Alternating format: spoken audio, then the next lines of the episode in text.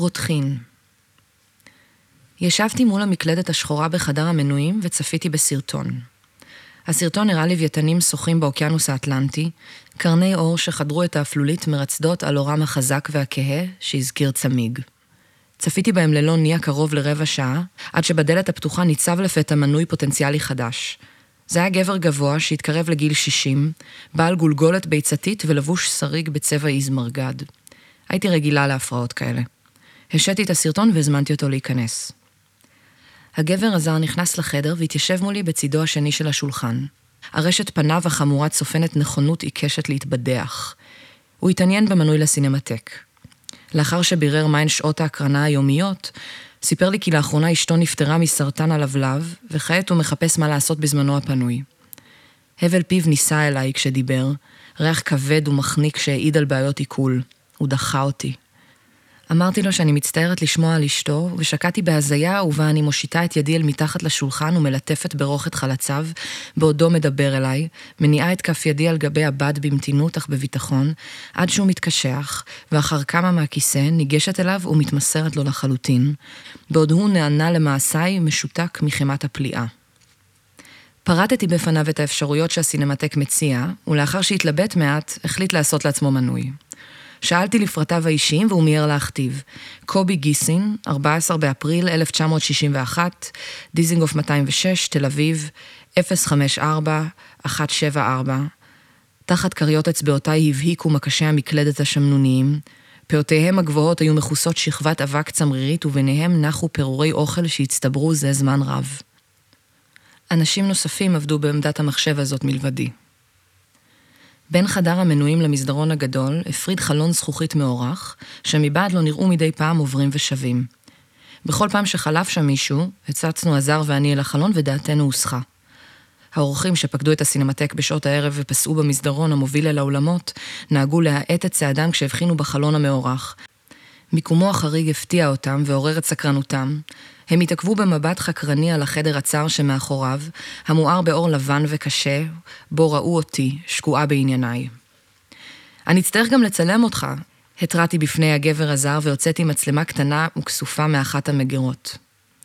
טוב, הפטיר, תעשי שאני אצא יפה. מבעד לעדשה הבטתי בו משפשף את עיניו, אצבעותיו האבות כמו בוטשות בעפפיו הבשרניים, שוורידים זעירים הסתרגו בהם.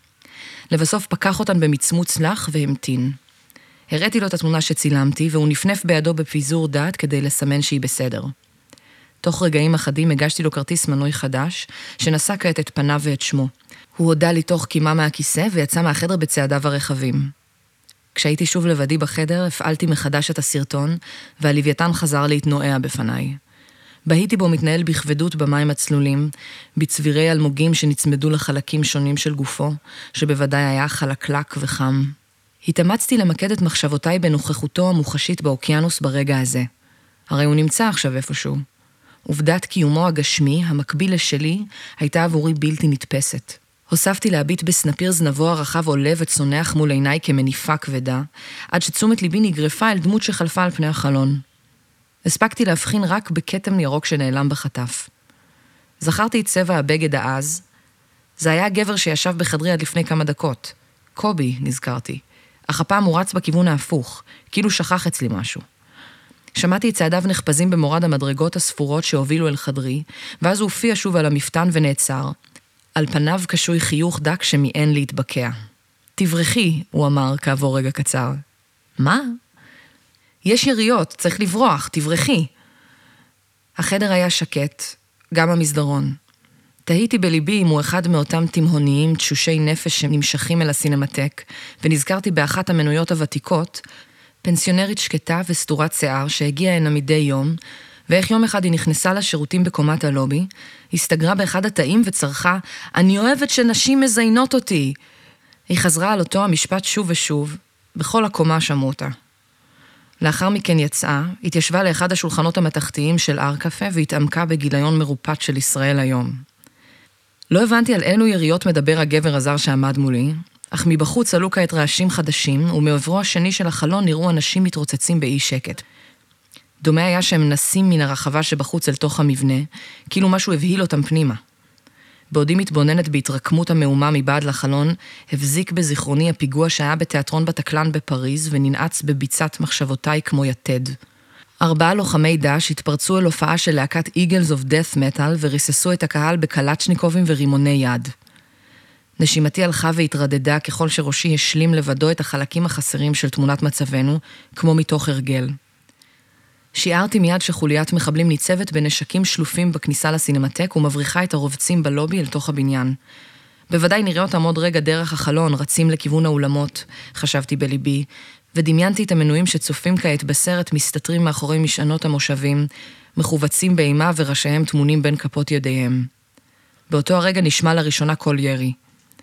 הגבר הזר עוד עמד מולי בפתח הדלת. במשך כמה שניות רק הסתכלנו זה על זה. עזבתי הכל והלכתי איתו. מיהרנו לצאת מהחדר ולא לקחתי איתי דבר מלבד הטלפון. גם לא נעלתי מאחורי את הדלת, לא היה זמן.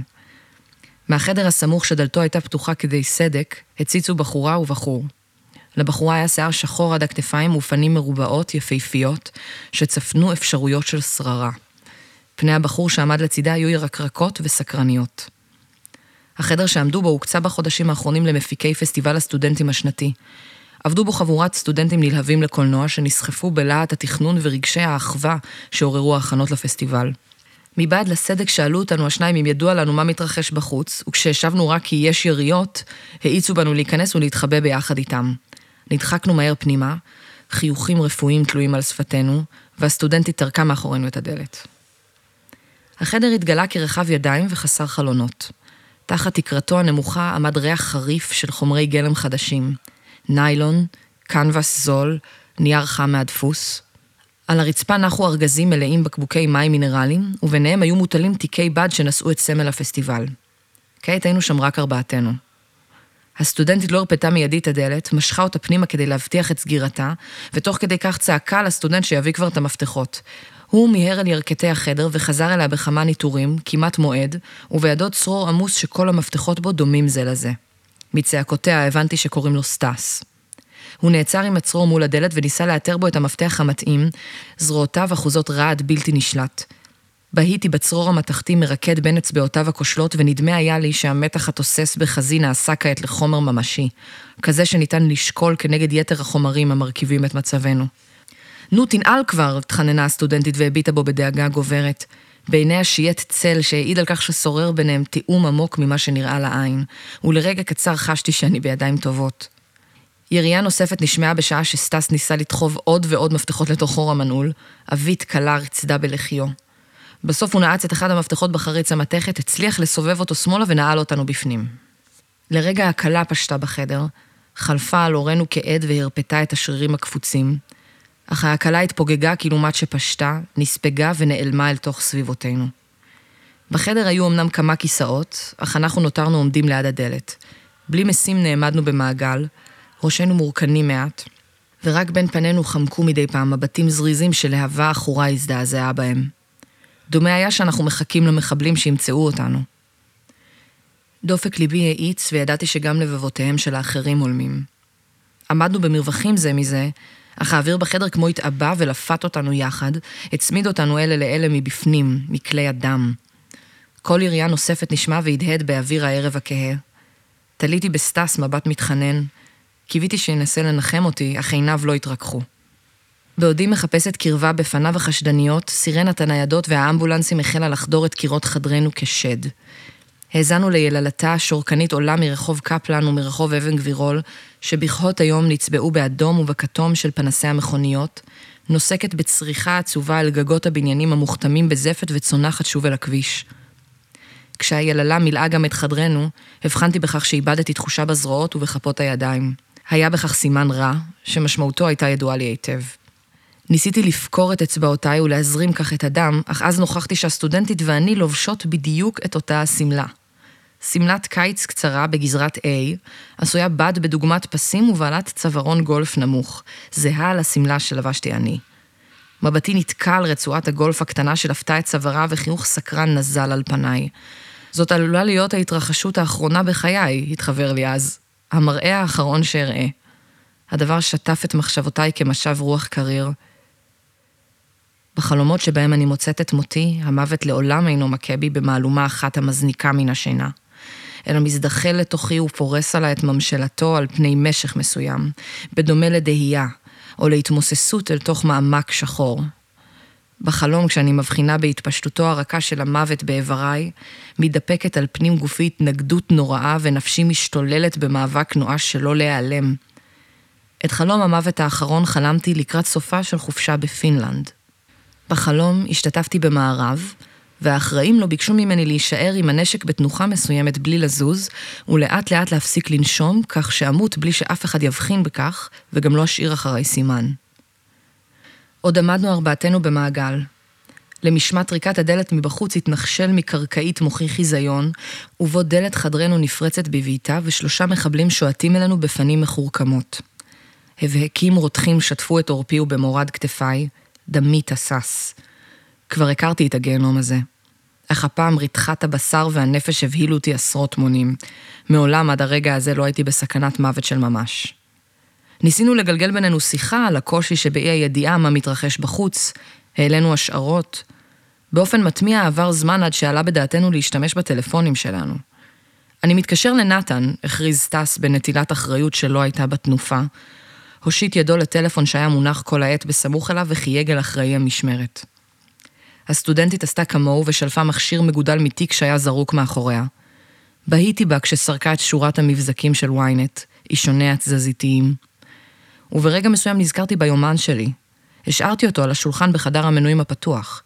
גם חשבונות הג'ימייל והדרופבוקס שלי היו פתוחים שם על המסך, ונחרדתי ממה שעלול לקרות אם מישהו ימצא אותם לפני שאחזור. אם אחזור בכלל. טוב, נתן לא עונה, סיכם סטס בקול עצי, כאילו הכין אותנו למה שככל הנראה קרה לנתן. באותו רגע בקע זמזום טלפון מושקט מכיסו של הגבר בסוודר הירוק והסיח את דעתנו. הוא שלף את המכשיר והתרחק איתו אל צידו השני של החדר, ובעודו תוכב אוזנייה לבנה לתוך אוזנו, ענה. כן, אמא. כן, ראיתי. עכשיו ראיתי. אני פה בבית, רואה טלוויזיה. שיקר, ועיניו בולעות את קירות החדר הריקים. היה פיגוע בשרונה, הודיעה לנו לפתע הסטודנטית בטון כמעט נלהב. סטס ואני הסתכלנו עליה. היה פיגוע ירי במקס ברנר. כתוב שיש שני מחבלים ועכשיו רודפים אחריהם. במרחק מה מאיתנו קובי סיים את שיחתו בכמה מלמולי חיבה, ואחר חזר ונעמד דווקא לידי, חובר עליי להתבוננות השקטה בסטודנטית. צפינו בנוברת באתרי החדשות, מרימה את ידה ומסיתה קבוצת שיער חלקה אל מאחורי האוזן, חלקה כל כך עד שבוודאי אי אפשר היה לעשות לה צמא. לא רציתי להדאיג אותה, קובי לחש לי לפתע כשהוא רוכן קרוב לאוזני. הפניתי אליו את פניי, זקנו כבר החל להצמיח את מה שגילח הבוקר. זו הייתה אימא שלי, הוסיף. חזרנו להתבונן בסטודנטית בשתיקה. בעודנו עומדים זה לצד זה, חשתי את נוכחותו הפיזית כמו קורנת בעוצמה על אורי, את החום המזמין שהפיצו גובהו וגופו הגדול. בשביל מה היא צריכה עכשיו? המשיך כמו לעצמו ובלי להביט בי. סתם עוד לדאוג. כן. שתקנו מעט. אתה בן טוב, אמרתי. צרור יריות נשמע, הפעם קרוב בהרבה. זה נשמע מתוך הבניין, אמר סטס ותלה מבט סחוף בדלת הנעולה. הסטודנטית הפנתה לנו את גבה כדי להתקשר למישהו, לא ידענו למי. היא חיכתה למענה כשהיא מכסה על אוזנה הפנויה בכף ידה, וכשהחלה לדבר, רווח לי מעצם כך שענו לה, שכעת יש לנו קשר עם החוץ. היא סיימה את השיחה, וכשהסתובבה שוב עמדנו מולה שלושתנו, חסרי מעש. זה היה נתן, היא בישרה כמוכת תימהון. הוא אומר שזה נגמר, שאפשר לצאת. הוספנו לעמוד כך. רגעים ארוכים חלפו. לבסוף סטס ניגש אל הדלת וסובב ימינה את המפתח, שהיה נעוץ כל העת בחור המנעול, סיבוב אחד ואחריו שוב, בעוד אנחנו מתאספים לאט מאחוריו, וכשנפתחה הדלת פסענו החוצה, מתקדמים במין טור מרושל. כשעמדנו במסדרון הגדול, הלמו בנו קולות הלובי בצלילות. פסיעות האורחים אל מחוץ לאולמות שבהם הוחזקו עד לפני זמן קצר, נקישות עקביהם על רצפת השיש שבגון הבז', מלמוליהם שגיששו בהתפעמות סביב מה שאירע. באוויר החלל הדחוס נמסך כעת ריח קינמון שעלה מהקפיטריה, ולא רחוק מאיתנו, ליד אחד משולחנות המתכת, ישבה אישה גוצה, מצחה נתון בכף ידה המיוזעת ועיניה עצומות כמו כדי להדוף כאב ראש ממית. מולה עמדה אישה אסופת שיער ולבושה במכנסיים נפוחים כשל ליצן, רוכנת אליה ומגישה לה חופן פיסות נייר טואלט אפור וגס, מגובבות יחד למין רפידה דלה, מוכתמת מים, לצנן בהם את פניה שלהטו מבכי. בלי להיפרד לשלום, סטס והסטודנטית נטמעו בקהל שזרם לאיתו לכיוון הלובי, ופנו בחזרה לעיסוקיהם. קובי הוסיף להתעכב ליד חדר המנויים ודשדש במקומו במבוכה. כשאיתר אותי שוב בין האנשים, התקדם לעברי והודה לי בחביבות על המנוי שרכש. על עוד דבר, השבתי בנימוס ומבטנו כמו נישאו יחד אל שלושה סדרנים שחלפו מול הקופות כשהם אוחזים מכשירי קשר. עכשיו אני אראה יותר סרטים, הוא הכריז בהנחה רוויית תקווה. נפניתי להתבונן שוב בפניו. כעת אחז בהן חיוך רחב וחזק מדי, שחשף את חניכיו עד לשורשיהם. לאחר שתיקה קצרה הנהנו זה אל זה לפרידה והוא פנה אל היציאה הראשית. נותרתי במקומי וצפיתי בו מתרחק בצעדיו הרחבים אל דלתות ההזזה הנפתחות, עובר ביניהן ונבלע באוויר הערב שהבל פירות פיקוס רמוסים תסס בו. בינתיים, בחוץ, בחשיכה שמילאה את רחבת הסינמטק, הסתחררו פנסי הניידות בתושבותיהם והטילו על מרצפות האבן, על תחנת הטלופן המלאה זוגות אופניים ועל ספסלי העץ, את היבובם הכחול המסנוור.